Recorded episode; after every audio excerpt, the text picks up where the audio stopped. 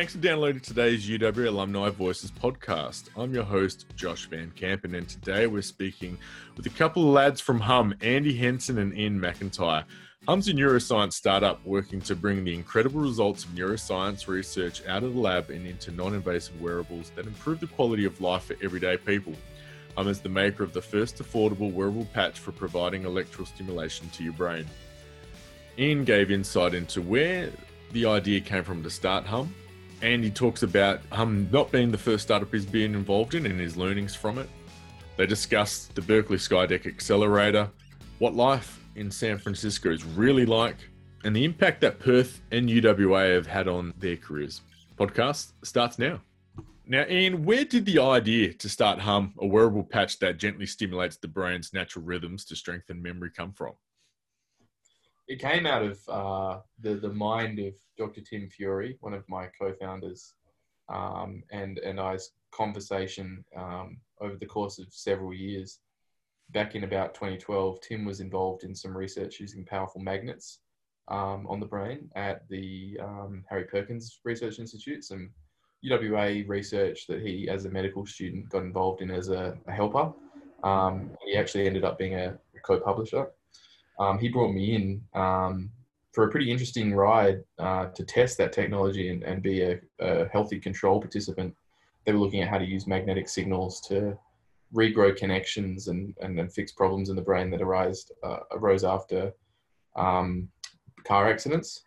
Um, and, and that introductory experience to the technology where I had this big machine strapped on my head um, that zapped me and made my arms and legs go out of control unexpectedly was what really started Tim and I on a conversation about how this technology had evolved and what it could do now and what it might be able to do in the future. That went for about five or six years and involved various people along the way, various scientists and um, people who had run businesses, entrepreneurs, etc., technologists, uh, until we came to the conclusion that there was a gap in the industry that we were really excited by, um, a gap in where the technology had not really translated out of the lab, where, where scientists were seeing great results, but no one in the real world was familiar with it or finding it useful. And so we said to ourselves, we have to find a way to make it actually useful for people and grow this industry, which has incredible potential for the future in a, in a world that has many urgent needs for the ability to tune the brain. Um, and that's, that's how it got started. And we, we did our own research, we built our own things and tested them. Um, and here we are, about four years after starting the company officially, maybe six or seven years after starting the conversations that started the company and now we're in Berkeley doing our own research with uh, lab at UCSF as well, and um, getting ready to ship our product. Now you're making it all sound somewhat relatively easy. Like, yeah, we thought we saw a gap in the market. Now, how many times did you think, all right, this is too hard? Did you ever really want to quit? Did you did you ever get to a point where you never thought that it ever become a product and ready to ship out? Uh, I've been losing a lot of hair over the last four years. Uh, there, there are entrepreneurship um, in general, I think, but also like particularly the tech startup with a moonshot vision is a real roller coaster ride. Andy and I have both had mm-hmm. moments of despair. It's part of the journey. There have been big disagreements. There have been big, um, changes in our lives that have had to um, accommodate our passion for doing what we're doing as a business. Mm-hmm. You know, like girlfriends um, that we had to move away from, wives in the case of Tim. Um, challenges, you know, like not being able to be with our family during the COVID um, situation, for example. But um, yeah, many times when the, the bank has got low, um, a test result hasn't come back um, as well as we wanted to. We've had to reinvigorate ourselves and continue on the path. But thankfully, it seems that the roller coaster is on a continuous up, upward trend, and we're really excited to be doing what we're doing.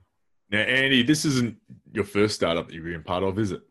No, no. Um, so yeah, out of uh, right out of UWA, actually, a friend of mine and I um, did co-found uh, our first startup called Picky. Um, so for me, yeah, for, for, for me, there was a, a, lot of learnings, I guess, that I took from that, um, and that I brought into Humm. Um, and it, it, it, also kind of set the set the tone for me as well. You know, I think it's it's always it's always uh, an interesting thing doing doing uh, engineering at UWA, particularly in Australia, um, where the whole job market is kind of saturated by mining and resources. I feel that if you don't kind of settle within that industry early, um, it's it's kind of hard to like move out of that industry. Um, and so yeah, for me, I think um, jumping on board with Humm um, it certainly wasn't the ride that I had any idea of, of what it could be. You know, we didn't realize we'd end up in San Francisco. Didn't realize we'd end up raising all this money and Mm. have this kind of opportunity. Now, what's life like in San Francisco for you guys? Because from a from afar, everyone thinks of Silicon Valley. Oh, it must be amazing. They're going to be around all these entrepreneurs. They're going to be rolling in the cash. What's reality like? That's a great question. um, I can answer this in a very nerdy way. So I think that it's really the, the, the there is a huge spectrum of difference here um, within the Bay Area and San Francisco in general. If Australia has you know one standard deviation from the mean, I think there's three standard deviations over here in San Francisco. Um, you just have a lot of everything. You know, you have um, people from all ends of the spectrum. You have you know very wealthy people. You have uh, a lot of homeless people here as well. Um, you got a lot of people in tech. Uh, yeah, I, I think it's it's just an all-round completely different um, economic and social environment here. That's Mm. that certainly takes a lot of adjusting to as well.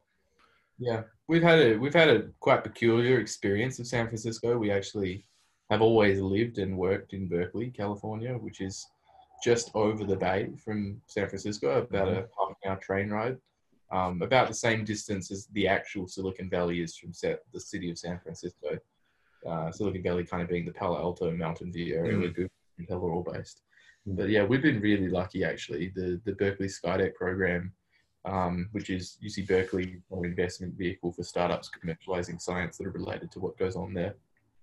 Um, invested in us quite early, supported us by giving us a free office space as part of the accelerator program, and um, gave us about 100x the, the network overnight that we would have otherwise been able to build if we just made the move alone.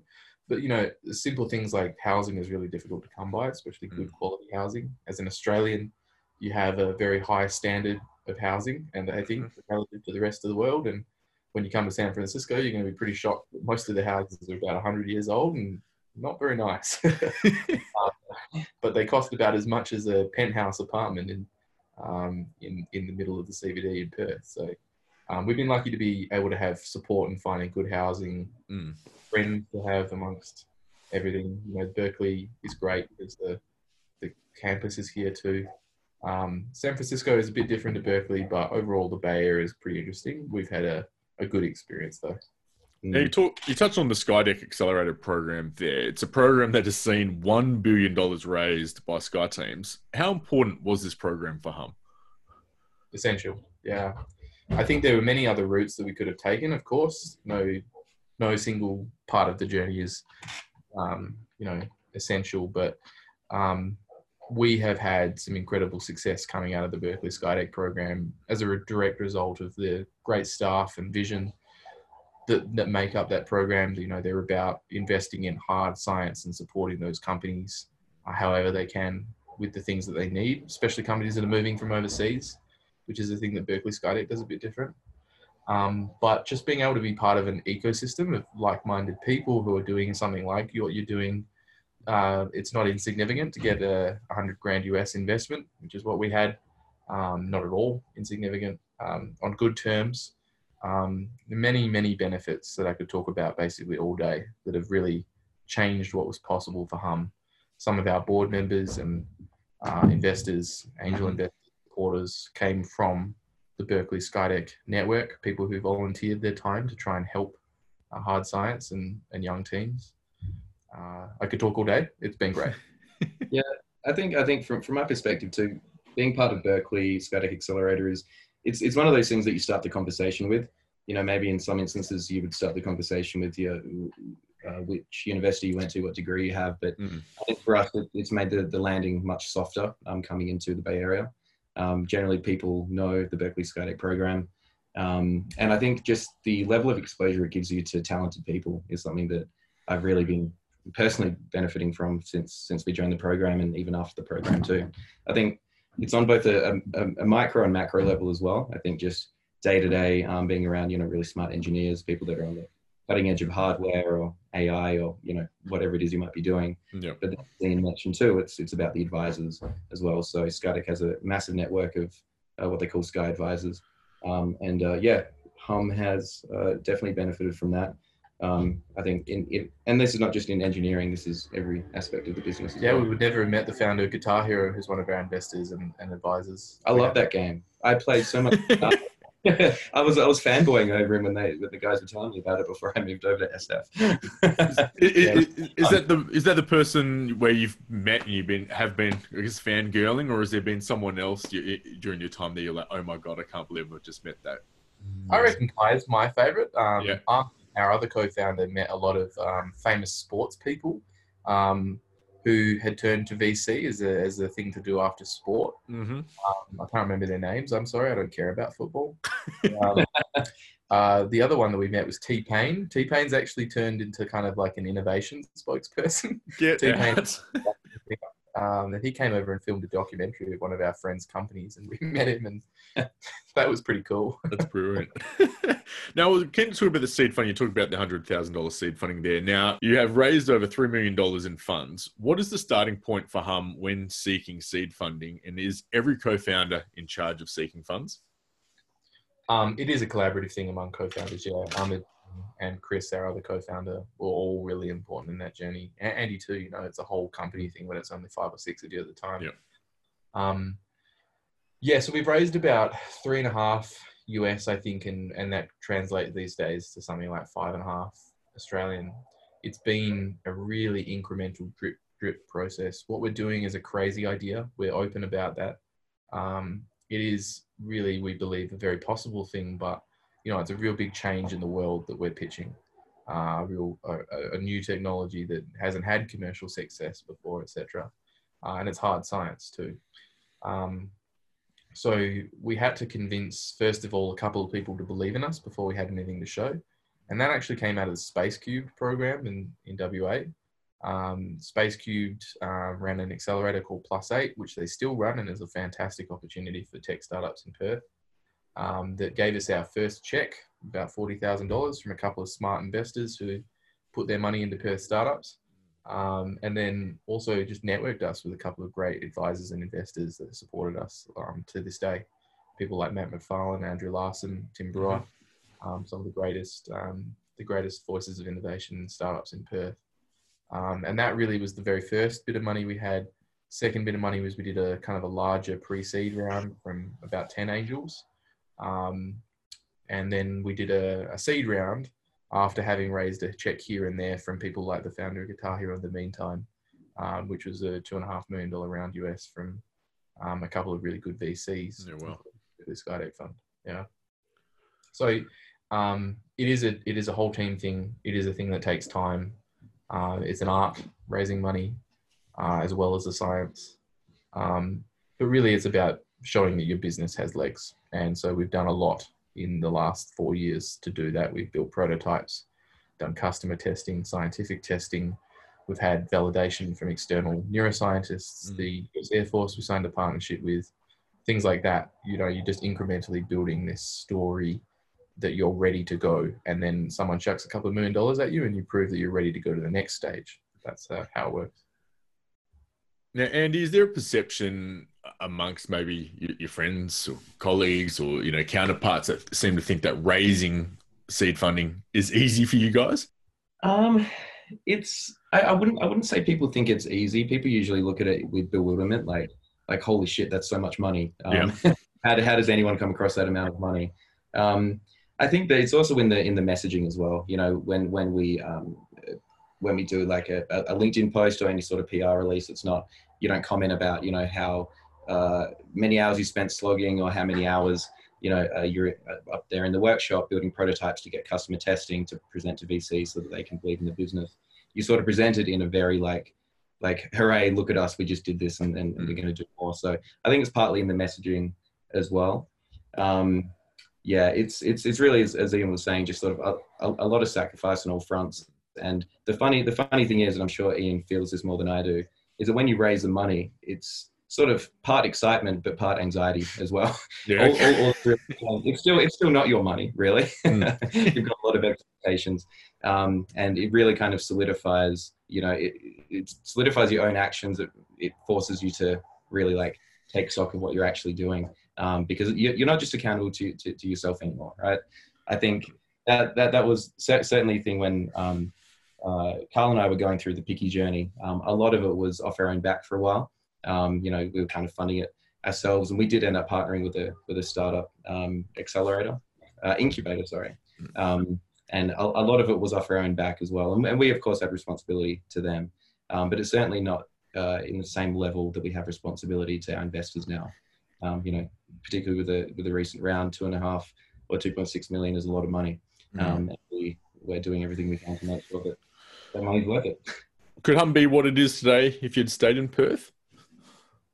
I think our business is weird. Like I really wasn't answering this question because I don't want to give any kind of impression that Perth is a bad place to start a business or Mm. even a startup, nor that people from Perth are in any way kind of. I think the conversation tends to be um, like bad at this kind of stuff. In fact, I think Perth is peculiarly good at Mm. doing innovative things. But um, no, I don't think our business would have existed in Perth.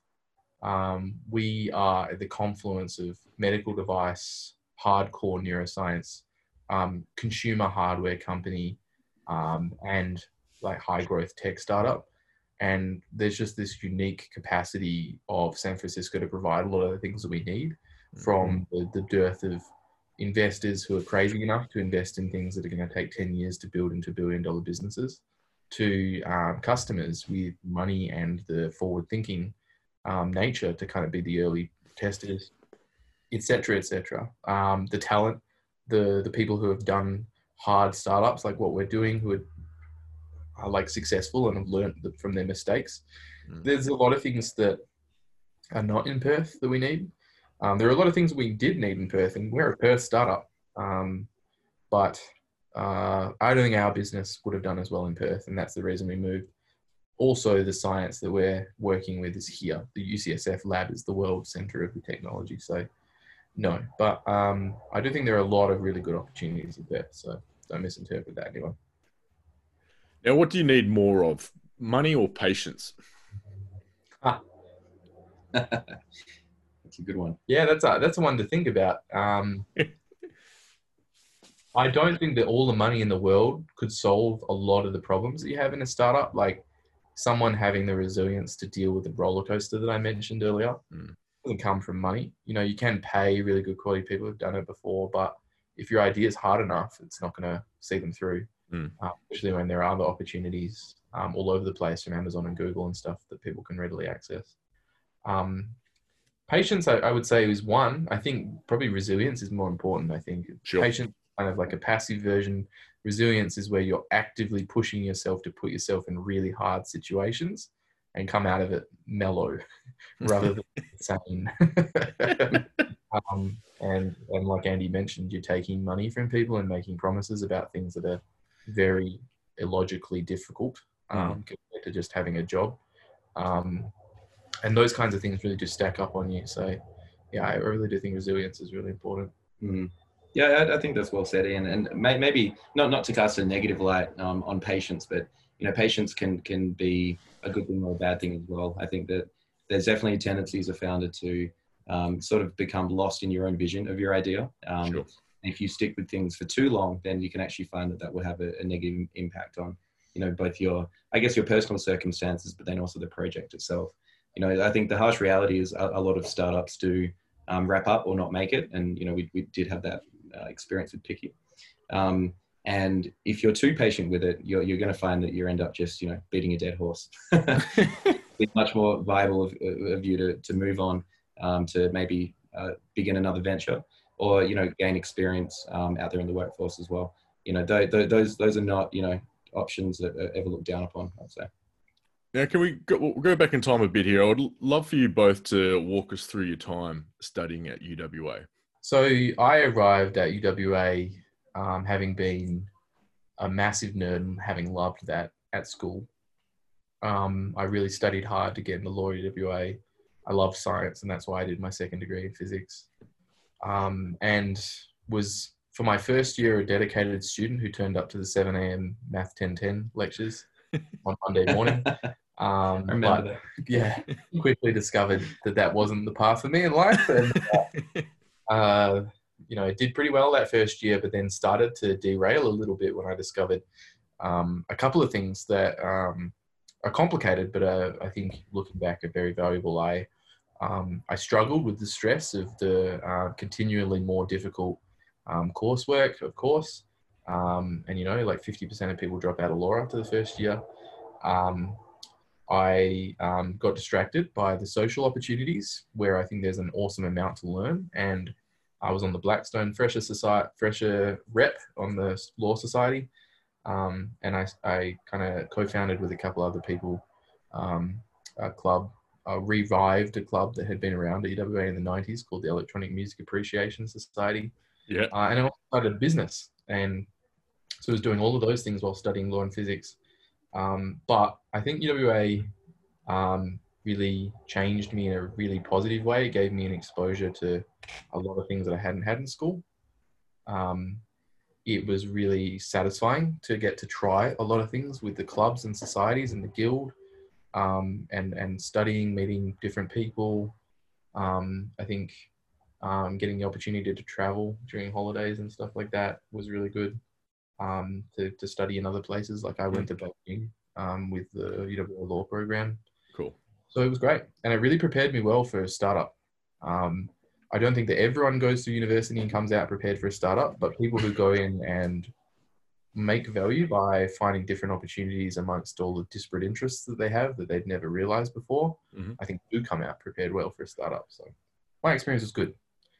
Yeah, yeah. My experience was was really good too. Um, so it, it, was a long experience as well. So I studied at UWA for seven years. Um, I did a double degree. I did mechatronics engineering and also an arts degree with a with a major in um, Indonesian.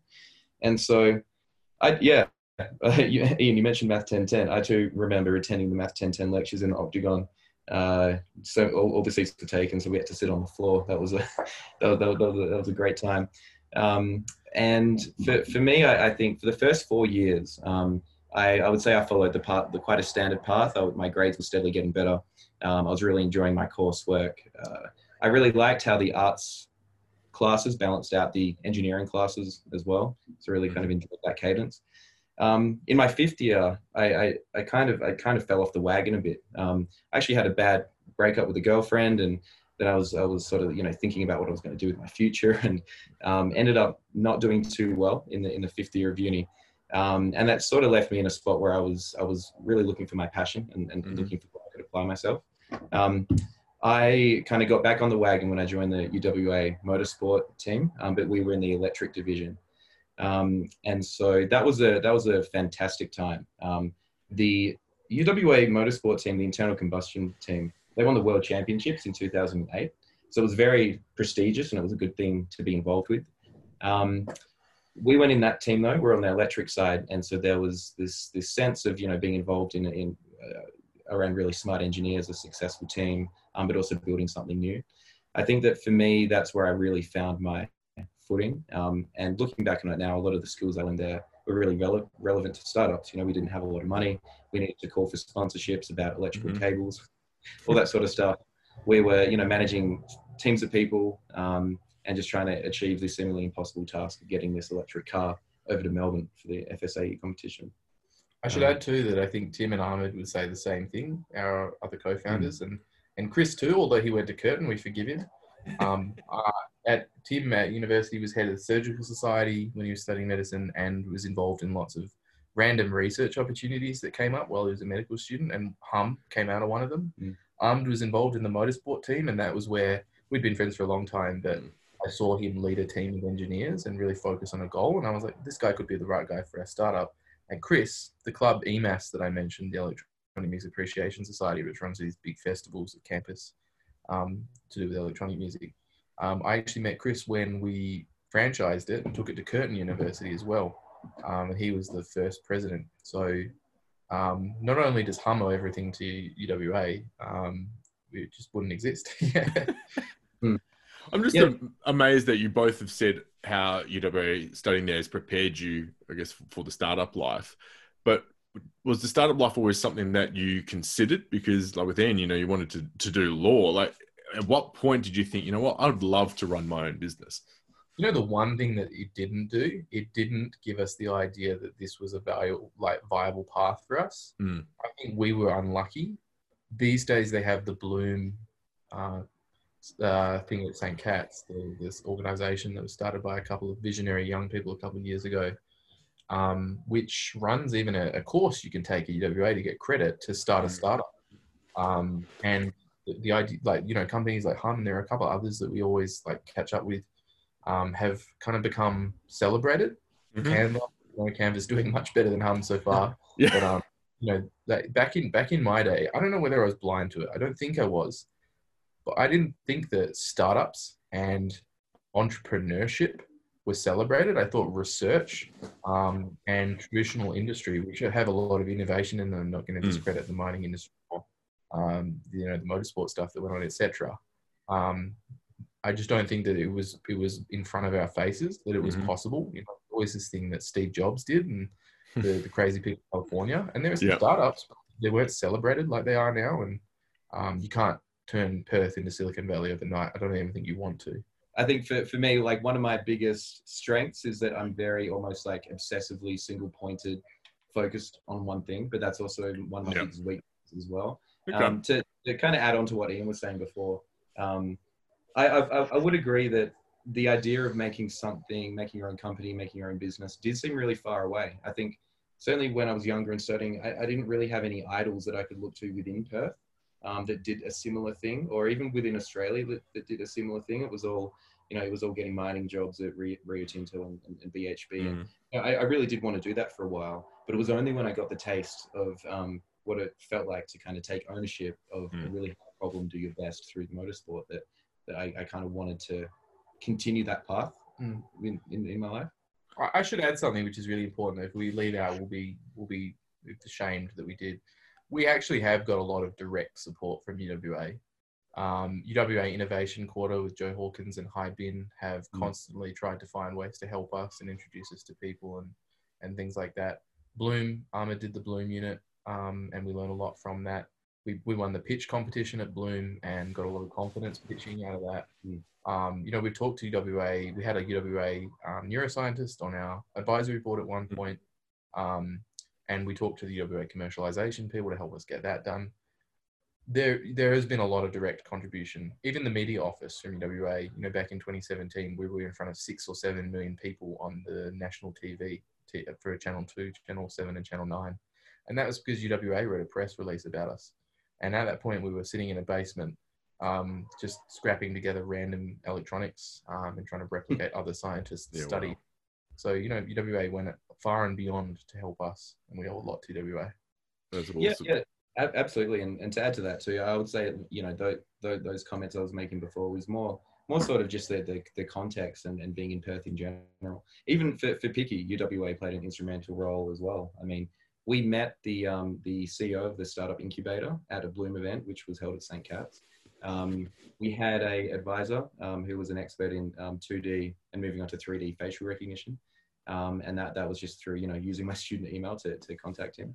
Um, there's been, you know, countless opportunities um, that have arisen from UWA, both for Picky and then for Humm as well.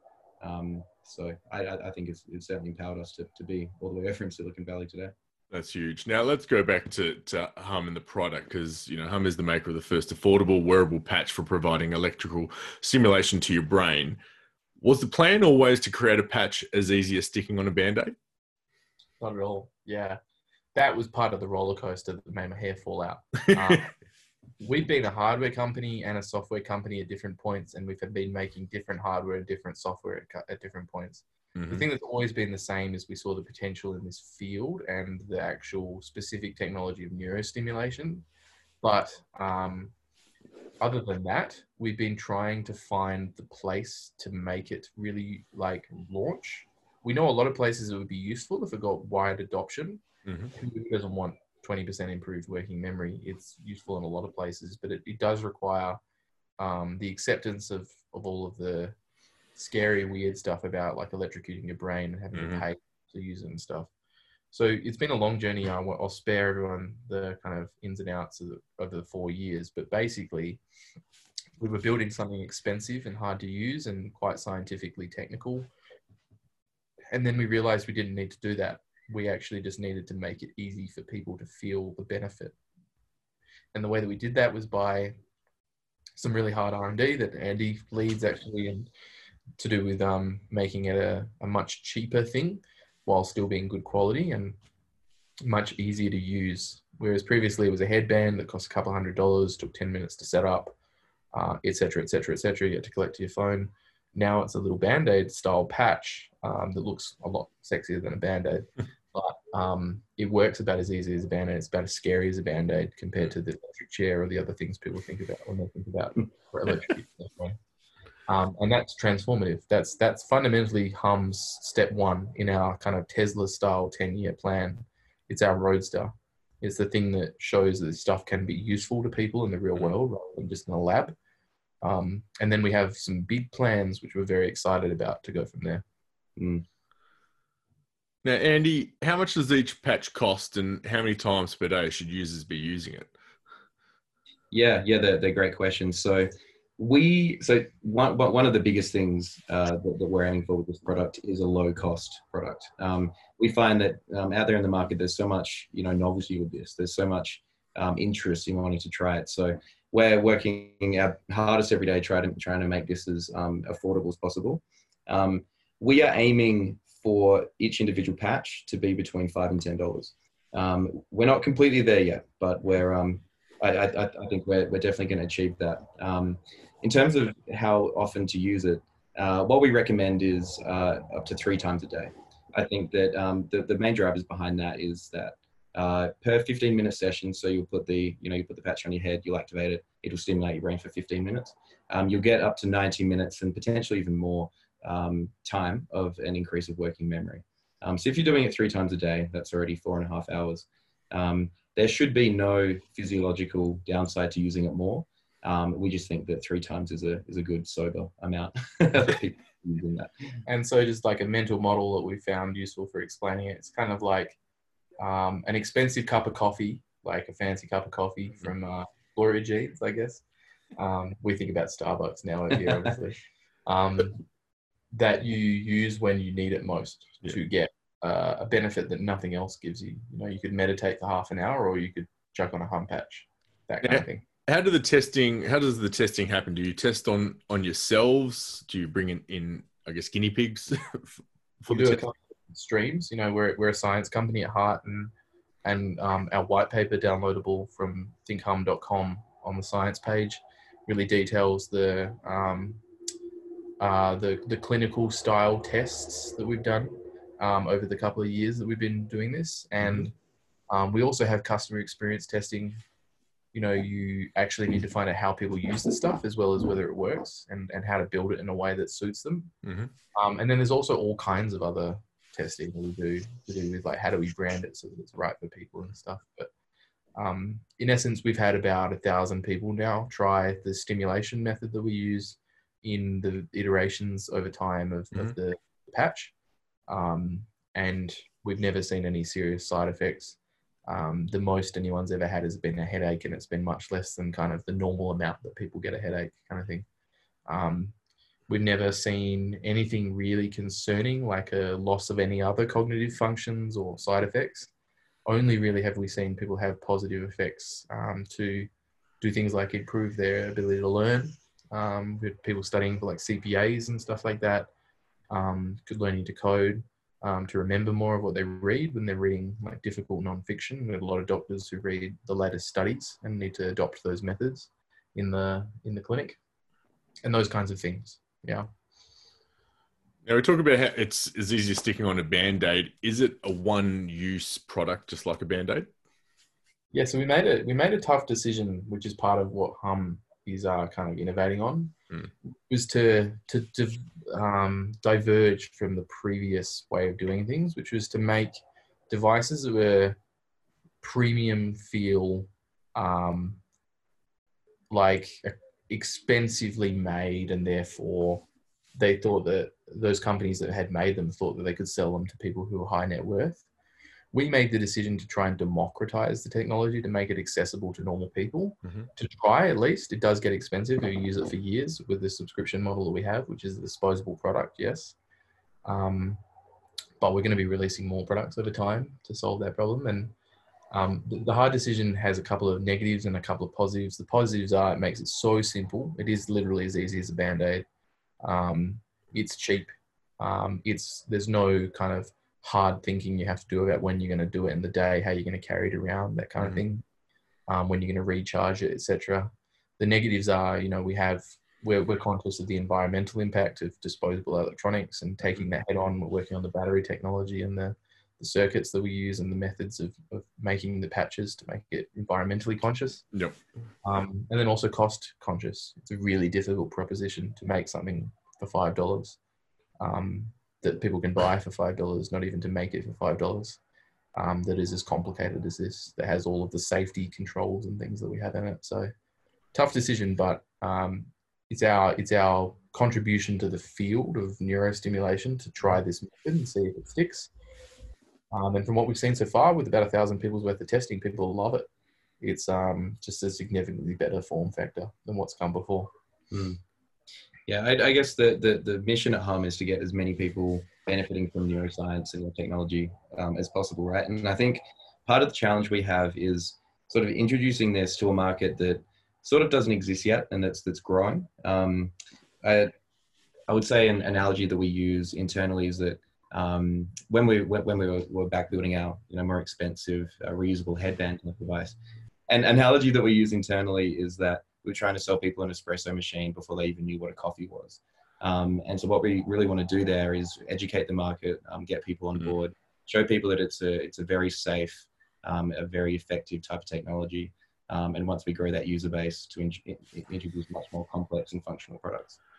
Now, one thing from a user base standpoint is the US Air Force. You've seen a substantial orders from them. How important is it for organization like the US Air Force to have customers like them? Like, does it legitimize your product? It does. It does and it doesn't. Um, so we're, we're a really interesting company in some ways because we're trying to democratize a technology that's very new. Mm. You're trying to jump from like early adopters straight to mass market in a way, which is not the common way of doing things. Um, the, the the the reason that it's not necessarily just unique only positive is that we don't want we don't want people to think that we're only for Air Force pilots or CEOs or Mm. you know, like top performers. We're building this technology to be for normal people, white collar workers who are pushing their brains in, in their daily lives. Um, and so we need to have partners other than the US Air Force. Mm. We, we took on the US Air Force before anyone else because, well, firstly, they were prepared to pay before we'd actually delivered the manufactured product and collaborate with us on, on some clinical trials um, that are in under the works for 2021 as a result of COVID. Um, but um, also just because yeah, it's the cool factor. Um, other partners are more willing to sign up. We have corporate partnerships going on. We've just hired our head of partnerships um, that require some kind of like evidence of someone else having done it. Mhm. Is always the thing that people are looking for and, and Yeah. benefits. So it's really good um, in summary, but um, it's not the only kind of thing we want to do. We want to do much more. Yep. Now, what about barriers? Uh, what was Humm's biggest barrier that you that you did break down? Yeah, interesting. I think the weirdness of the technology, like we're we're partly an education company in a way Mm. because um, people don't actually get taught much about their brains in high school, and not many people study neuroscience. So um, we have to teach people a lot in order for them to to, to see the credibility and and sign that the transparency that we bring is is pretty new and hard. Um, you got to figure out how to explain double-blind, placebo-controlled trials with multiple electrical stimulation parameters of the prefrontal cortex, etc., um, to people in a way that makes them feel like you're doing something safe and credible, which is what we are. Hmm.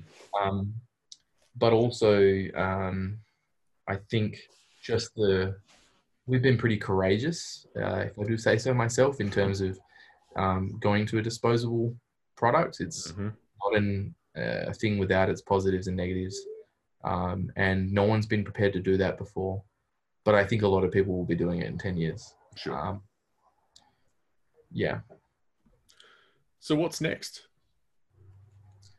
Yeah. Um, well, we're here for good. Um, we're going to be a Berkeley company for uh, a long time. We love Berkeley. We love UC Berkeley. Um, and uh, and we've got a lot of growth to go through in the next three years. We're launching our product mid next year, about thereabouts. In the meantime, doing our alpha and our beta. Um, we're um, always raising money. It's an expensive thing to do hard science and, and hardware. Um, we're, we're growing our team. We've just added uh, a pretty awesome COO. We'll be announcing soon, um, CTO as well, and uh, a VP of marketing. Um, we just had uh, an experienced head of partnerships join the team. Hired a couple of engineers um, to work with Andy, and and really we're in we're still in an R and D phase, but the public launch and then the work on the second product, which is going to be even more exciting, is kind of what we're thinking about on the horizon right now. Hmm. So yeah, from from my side as well, the like what what's what's next? Um, my my answer is not sort of as as inspirational as Iain's there, but I what what I worry about every day is not just making hundreds of these patches, but making tens of thousands of these patches. So that's what I can't wait to. Hundreds of thousands. hundreds of thousands, millions. I, I want to get this damn patch into as many hands as as I can. Um, but not just that though you know we, we really want we're, we're, we're a science company at heart and we really want to be contributing back to the science. We want to be enabling um, further research into working memory into transcranial alternating current stimulation. Um, and our, our, our products and variations of our products uh, certainly have the capability to, to, to do that. So i just i just want to blaze ahead. I, I just want to get as many people wearing this um, just want, want to get as many tests with the patch um, and so that we can you know really contribute back to the field is there a dream of you to see an octagon theatre full of students wearing the Humm patch? Absolutely. An octagon theatre's worth of Zoom-based students. It seems. if we ever get back into the octagon, yeah. yeah. Now, what's the one thing our listeners should know about Humm that they can't find on Google? I guess that it's like a company built by a couple of people who aren't crazy, but what we're doing is crazy. Like we're we're actually just pretty normal people. Um, Andy's an engineer who graduated from WA. I'm uh, uh, I guess an entrepreneur. I've done a couple of businesses. Tim, a, a medical doctor. He's still a practicing doctor.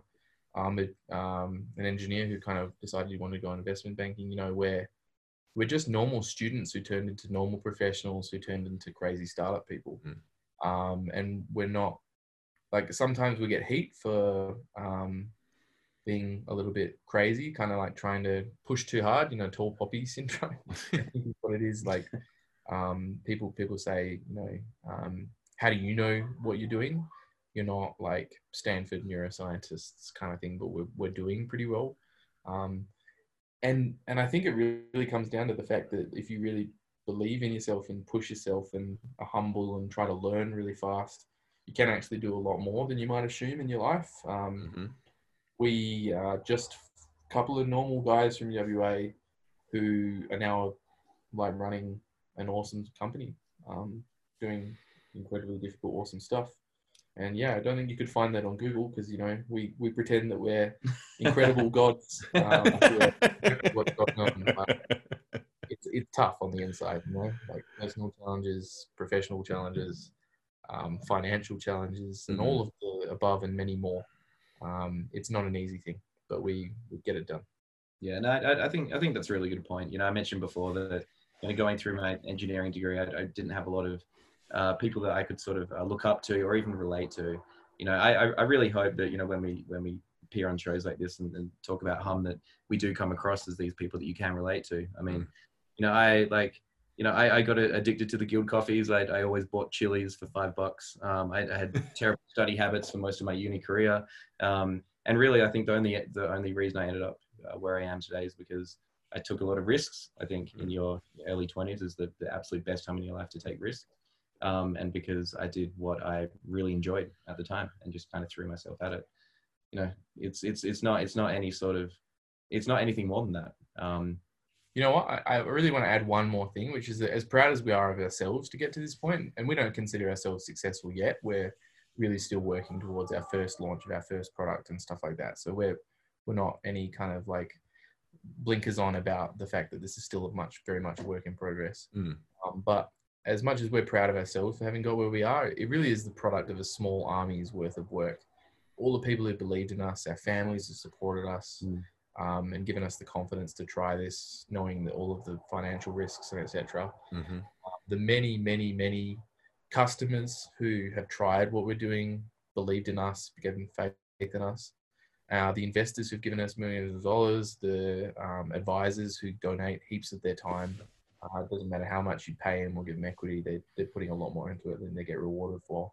Um, and Perth in general for like supporting us to get to where we are, and Berkeley for helping us go further. So, um, yeah, you won't read that online, but if you look into the history of Humm, you'll see that there's just this massive number of people that have helped us get where we are. That's awesome. Now, that's all the time we've got, Andy and Iain. But if people want to find out more about Humm, or hey, let's they might want to sink some uh, seed funding into you. What's the best, best place to? Where's the best place to visit? Well, um, we're always actually welcome to help people come over to California, um, San Francisco in particular, if they have an idea or they just want to talk about how to do a startup. They can contact us on LinkedIn, by email, um, think better at think at thinkhumm.com. But uh, if anyone's interested in our company, our product, our science, the people we're working with, uh, it's uh, Think Humm. Um, you'll find us on all of the social media.